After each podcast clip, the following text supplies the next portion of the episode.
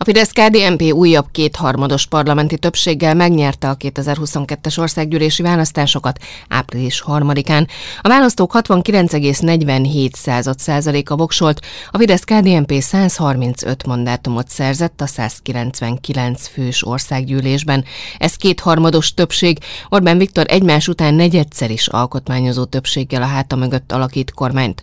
Az ellenzéki összefogás, vagyis a DK Jobbik, LMP, MSP, Momentum párbeszéd párbeszéd listája Márkizaj Péter vezetésével 57 mandátumot szerzett.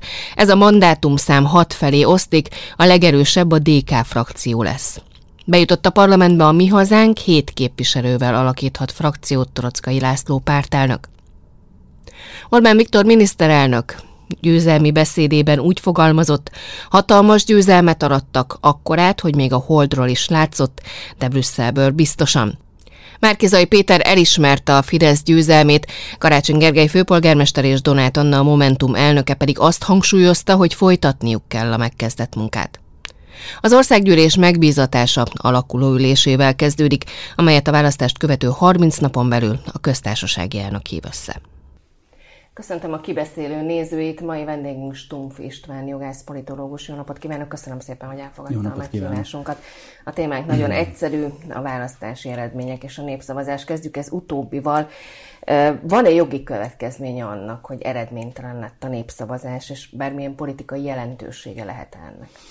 Hát jogi következménye nincsen, mert egyébként is ez egy nagyon fontos politikai kezdeményezés volt a kormány oldaláról, de az, hogy 44% támogatta a kormány elképzelését, és egy irányban, tehát akik támogatták, azok mind azt gondolták, hogy ez egy helyes kérdésfeltevés, nem érte el az 50%-ot, ebből következően nincsen kötelező ereje, szimbolikus ereje van.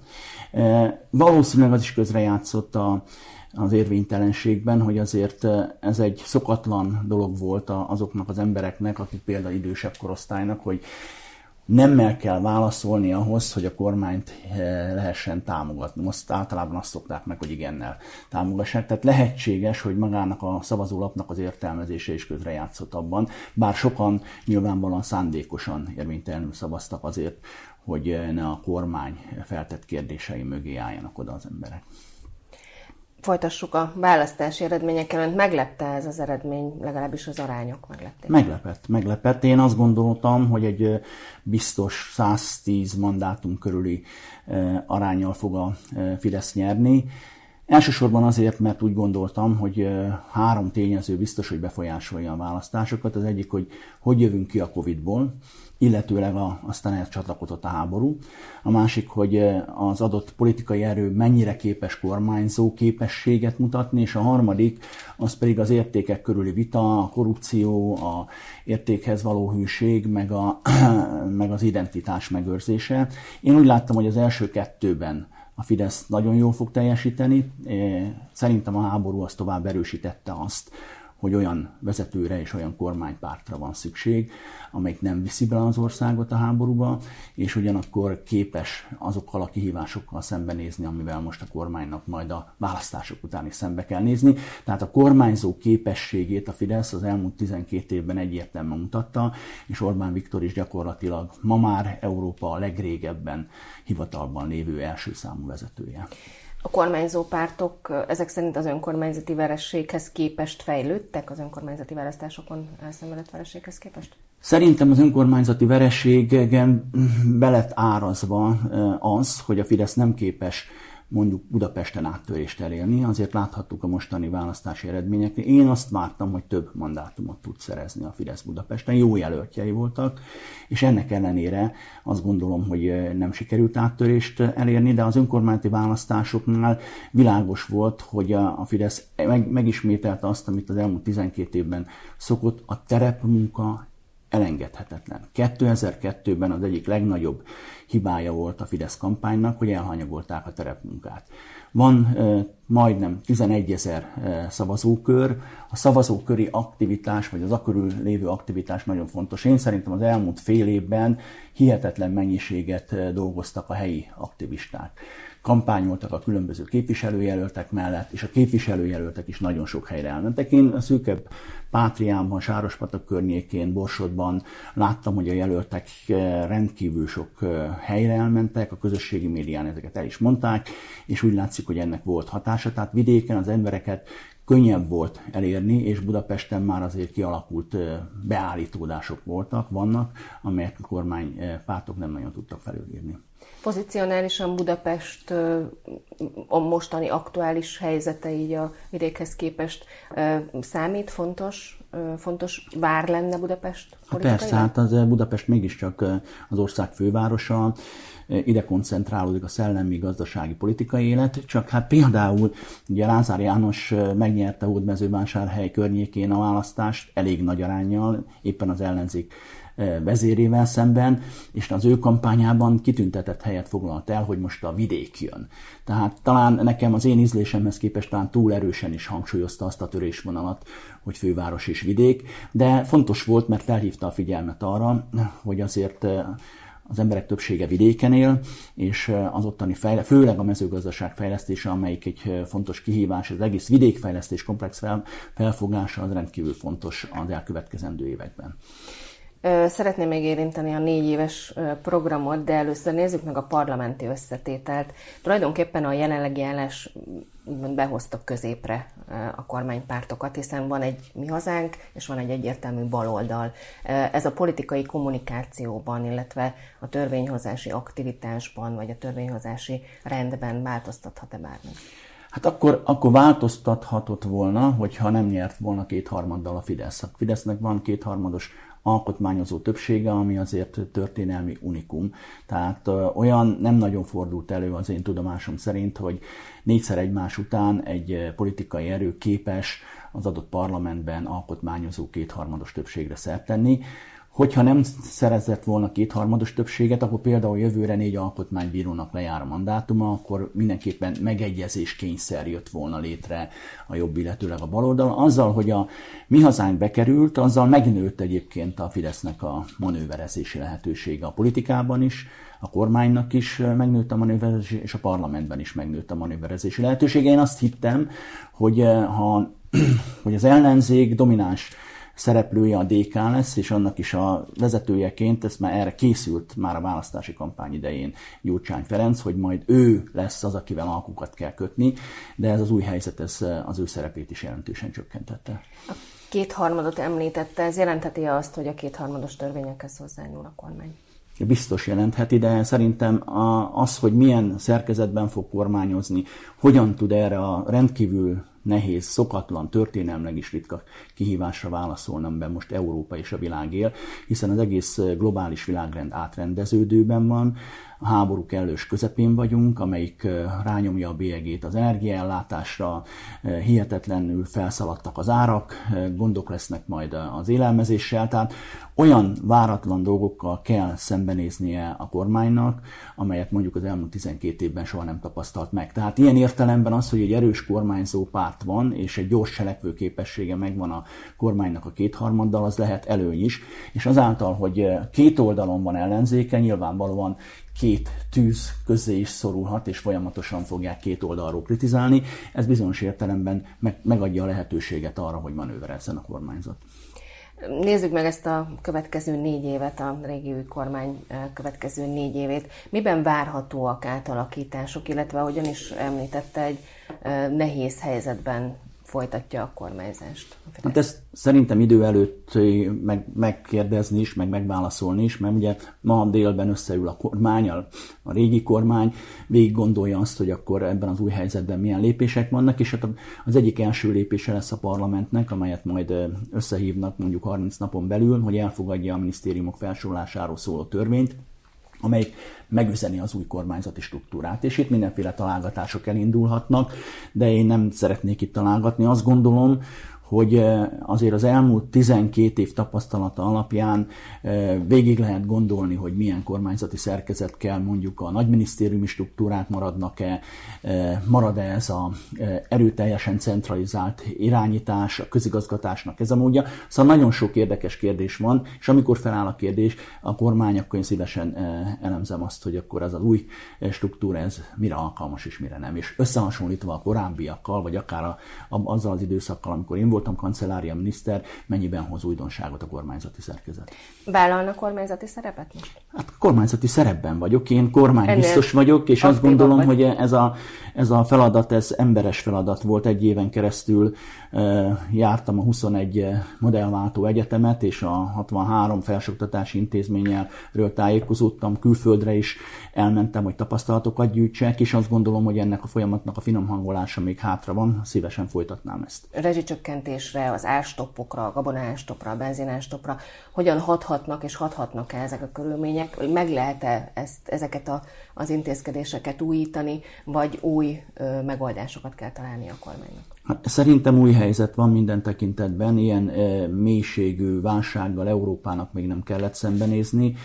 Én abban is bizonyos vagyok, hogy az a helyzet nem tartható sokáig fenn, hogy van jó néhány ország, amelyiknek nem adják oda a helyreállítási alapból fakadó pénzeket, és ezért gyakorlatilag a cselekvő képességét rendkívüli módon korlátozzák, különösen egy olyan helyzetben, amiben most vagyunk, ahol láthatóan a gazdasági válságnak a jelei megjelentek. Nagyon jó fundamentumai vannak a magyar gazdaságnak, szerintem ez, ez lehetőséget kínál arra, hogy megfelelő válaszokat találjanak azokra a kérdésekre, amelyeket ön felsorolt, de biztos, hogy más időszak következik, mint ami az elmúlt időszakban volt. Azt hiszem, hogy a hét bő esztendő helyett jön egy sokkal szűkebb mozgástérrel eh, bíró gazdasági környezet, eh, amit, eh, amit azt gondolom, hogy a kormányzatnak is tudomásul kell venni. Erre számol is szerintem a miniszterelnök is, meg számol a kormányzó párt is, hogy itt most bizony számos kérdést újra fel kell tenni és végig kell gondolni. Melyek lehetnek ezek a konkrét kérdések, amiben újra kell gondolni egy gazdasági Hát helyzetet? részben ön e- említett dolgokat, hogy meddig tudja megóvni a magyar polgárokat a kormány attól, hogy féken tartsa az inflációt, hogy féken tartsa a rezsiáremelkedéseket, milyen tartalékai vannak a kormánynak, milyen új meggondolásokat kell végig gondolni. De ezt szerintem itt most tanácsot adni egy olyan helyzetben, amit még nem is pontosan ismerjük, hogy milyen mélységű és milyen módon hatott az országra, csak azt érzékeljük, hogy, hogy ez egy más időszak, ami most következni fog.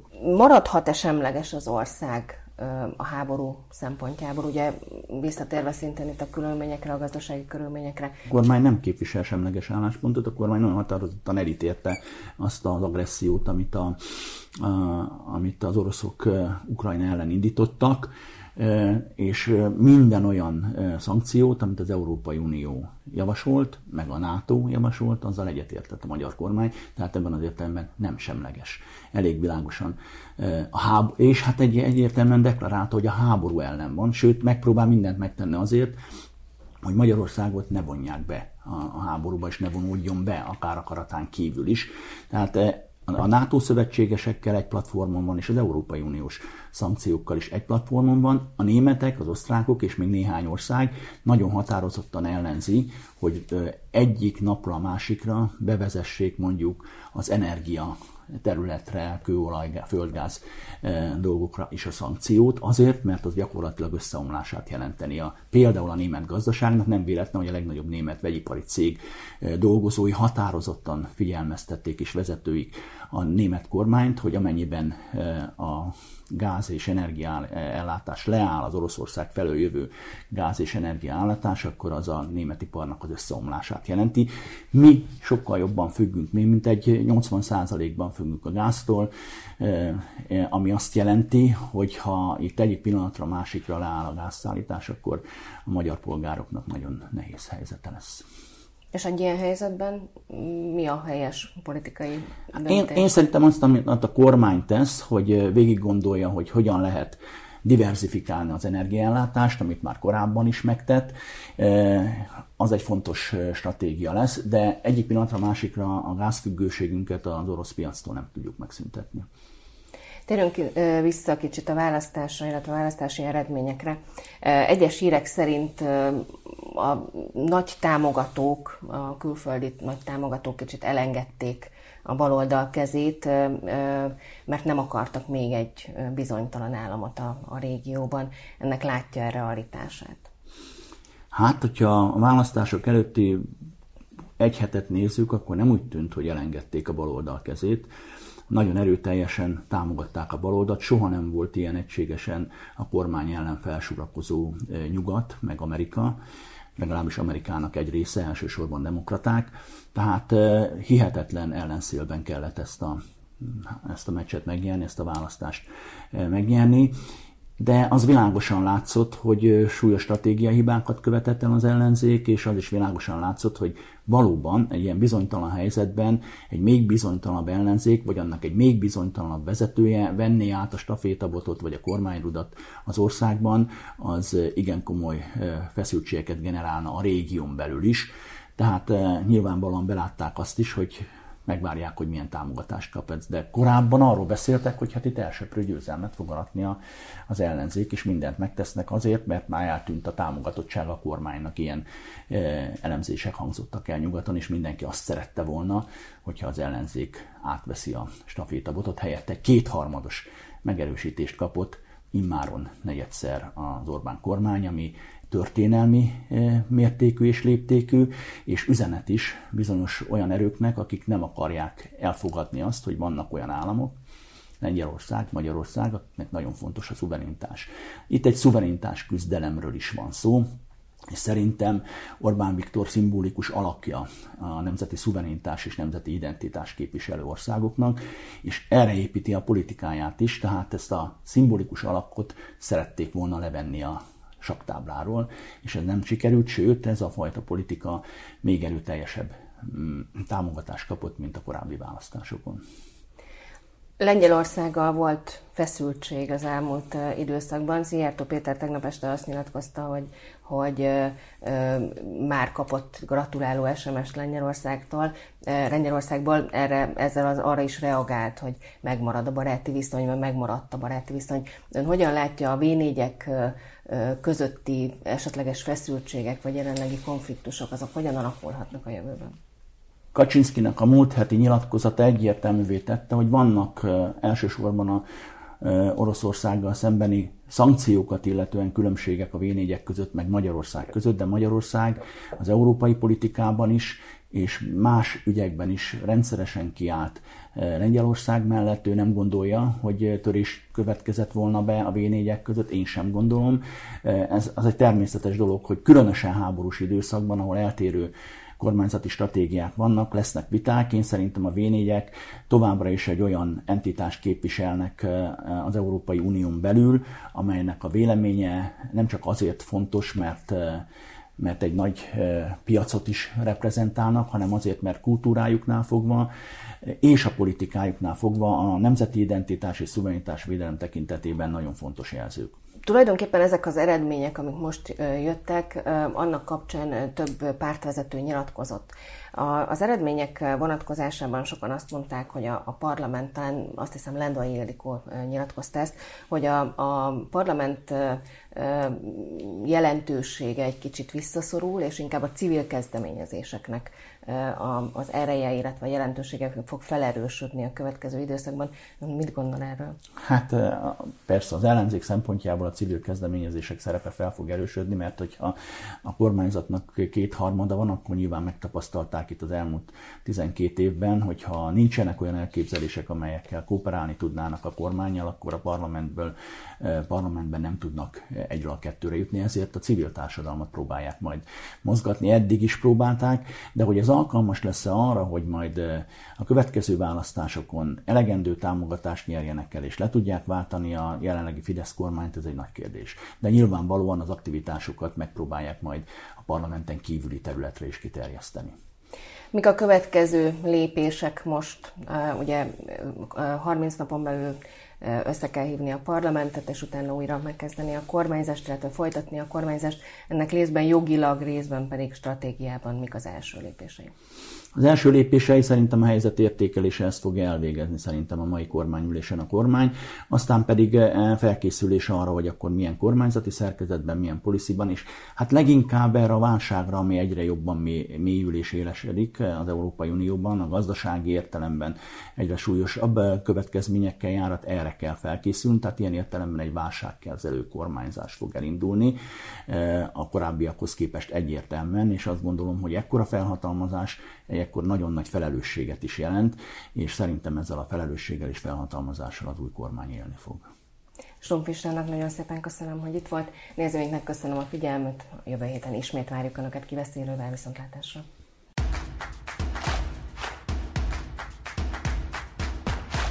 A műsor a Béton partnere.